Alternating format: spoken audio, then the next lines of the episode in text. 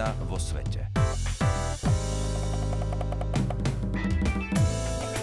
Vážení poslucháči, vítame vás pri relácii, ktorú pripravuje Ekumenická rada cirkví v spolupráci so Slovenským rozhlasom.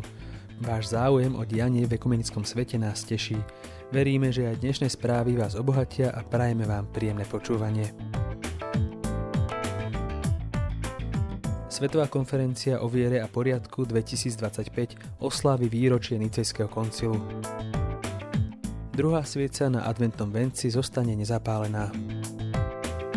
Francúzska ekumenická skupina vydala štúdiu o jednote katolíkov a protestantov. Šanca pre každé utečenecké dieťa v Keni. Uskutočnilo sa stretnutie etiópskych cirkevných predstaviteľov v Ekumenickom inštitúte v Boseji. Svetová rada cirkví a Svetový luteránsky zväz zorganizovali spoločné modlitby pri príležitosti Svetového dňa boja proti AIDS. Brat Alois z TZ odovzdal svoj úrad v decembri 2023.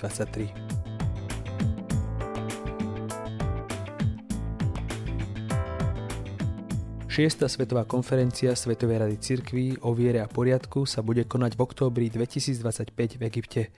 Bude oslavou 1700. výročia prvého ekumenického nicejského koncilu. Som presvedčený, že Svetová konferencia o viere a poriadku zblíži cirkvi, aby sme oslávili jednotu, ktorá nás už spája, posilnili pocit spolupatričnosti a podporili hlbokú angažovanosť v budúcnosti ekumenického hnutia uviedol generálny tajomník Svetovej rady cirkví farár profesor dr. Jerry Pillay. Tieto slová vyslovil vo svojej správe na zasadnutí výkonného výboru Svetovej rady cirkví, ktoré sa konalo od 8. do 14. novembra v Abuji v Nigérii. Konferencia sa bude zaoberať témou Kam teraz za viditeľnou jednotou z prepojených perspektív viery, jednoty a misie, uviedol Pilej. Kopská pravoslavná cirkev vo svojej pozvánke na zasadnutie Svetovej konferencie napísala, že plánuje sériu aktivít na oslavu 1700. výročia Nicejského koncilu – Okrem iného poukázal na úlohu Atanáza Aleksandrijského, známeho ako Atanáza Veľkého, pri obhajobe teológie, na ktorej sa koncil dohodol. Vzhľadom na mnohé problémy, ktorým dnes čelíme, je veľmi dôležité pripomenúť našim veriacim, aby spoločne žili v apoštolskej viere, napísala cirkev. Bratská jednota baptistov vo Veľkej Británii spolu s metodistickou cirkvou vo Veľkej Británii odporúčajú myšlienku, ktorá by mala inšpirovať k zamysleniu a modlitbám v súvislosti s prebiehajúcim konfliktom v Izraeli a na palestinských územiach. V rámci solidarity s cirkvami vo Svetej Zemi a so všetkými, ktorí tam trpia v dôsledku nedávneho konfliktu, vyzvali baptistické zbory, aby počas tohto adventu zvážili nezapáliť druhú sviecu na adventnom venci – Druhá sviečka na adventom venci tradične predstavuje mier a v niektorých tradíciách je známa ako betlehemská svieca. Vo svojom odporúčaní uvádzajú v adventnú nedelu, keď svoju pozornosť sústreďujeme na prichádzajúce knieža pokoja, sa zdá byť vhodné, aby sme využili túto príležitosť a mysleli na svetú zem, na všetkých, ktorí boli v posledných dňoch zabití a na všetkých, ktorí hľadajú útechu a modlili sa za trvalý pokoj. Táto nezapálená svieca napodobňuje nezapálené svetla v Betleheme a slúži ako neustála pripomienka, že sme solidárni so všetkými, ktorí trpia vo Svetej Zemi. Robíme to s vedomím, že centrálna piata svieca sa čoskoro zapáli, čo nám dáva nádej, že Kristovo telo väčšine svieti v tme. Nová štúdia publikovaná poprednou ekumenickou skupinou so sídlom vo Francúzsku predstavuje víziu reformovaného katolicizmu, ktorá podporuje jednotu medzi katolíkmi a protestantmi. Táto 40-člená skupina združuje rovnaký počet rímskokatolíckých a protestantských teológov z Francúzska, Švajčiarska a Belgicka. Je pomenovaná podľa opáctva Notre Dame de Dombes vo východnom Francúzsku, kde sa od 30. do 90. rokov 20. storočia konali jej stretnutia – Skupina je známa sériou priekopníckých štúdí o tom, ako sa otázky, ktoré sa v rôznych kresťanských tradíciách vnímajú ako rozdeľujúce, môžu stať zdrojom vzájomného obohatenia. Názov štúdie, ktorá poukazuje na univerzálnosť ako jeden z aspektov katolicity, pochádza z príkazu z mŕtvych stáleho Krista. Čínte mi učeníkmi všetky národy.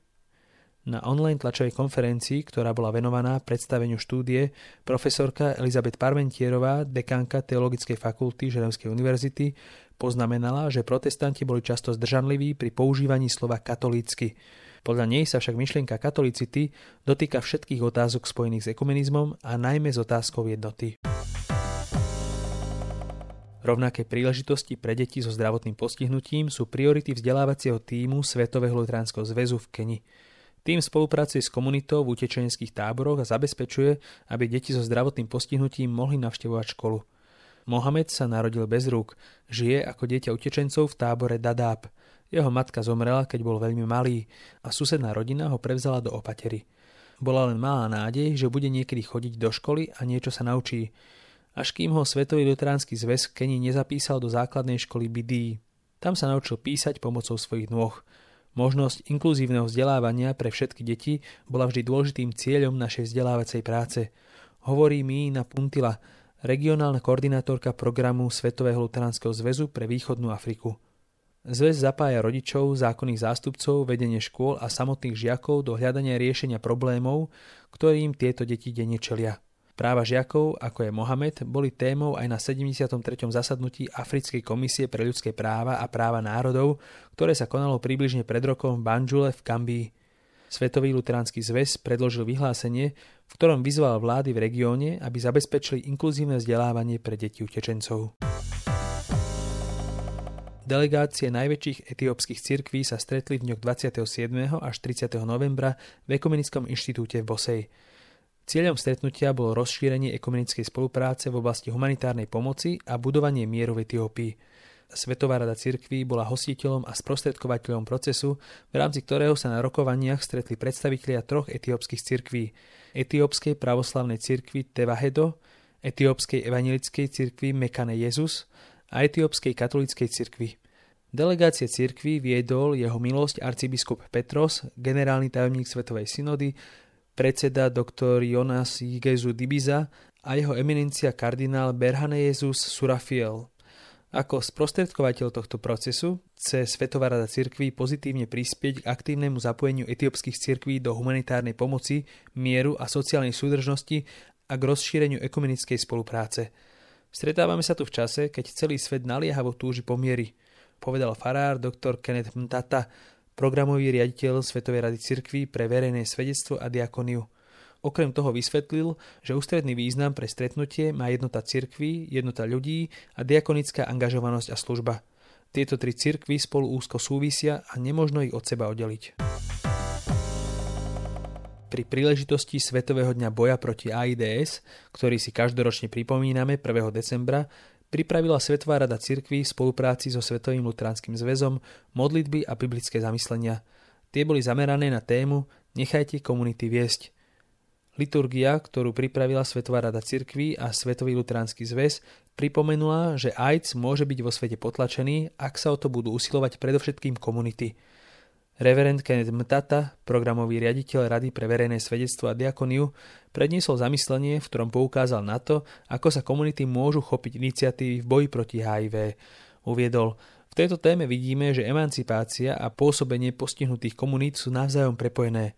Emancipácia zahrania oslobodenie od sociálnych, politických alebo ekonomických obmedzení. Podľa pravidel komunity TZ vymenúva predstavený komunity svojho nástupcu – Brat Alois tak odovzdal svoj úrad bratovi Matthewovi, ktorý je angličan aj anglikánskeho vyznania. Vymenovanie nového predstaveného sa uskutočnilo v sobotu 2. decembra 2023 počas večernej modlitby. Brat Alois vysvetľuje, 18 rokov po prebratí úradu od brata Rogera, keď sa svet a cirkev za posledné dve desaťročia tak veľmi zmenili, cítim, že nastal čas, aby brat Matthew prevzal moju zodpovednosť. V rodinnom chápaní života našej komunity nemá služba predstaveného vopred stanovenú vekovú ani časovú hranicu. Povedal som si však, že je čas, aby som odovzdal túto zodpovednosť ďalej.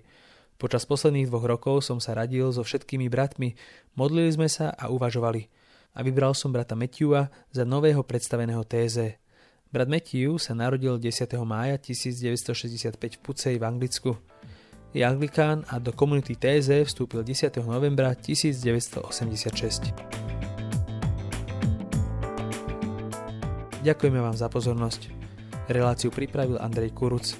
Lúčia sa s vami od miktážneho pultu Táňa Horvátová a od mikrofónu Pavol Náter.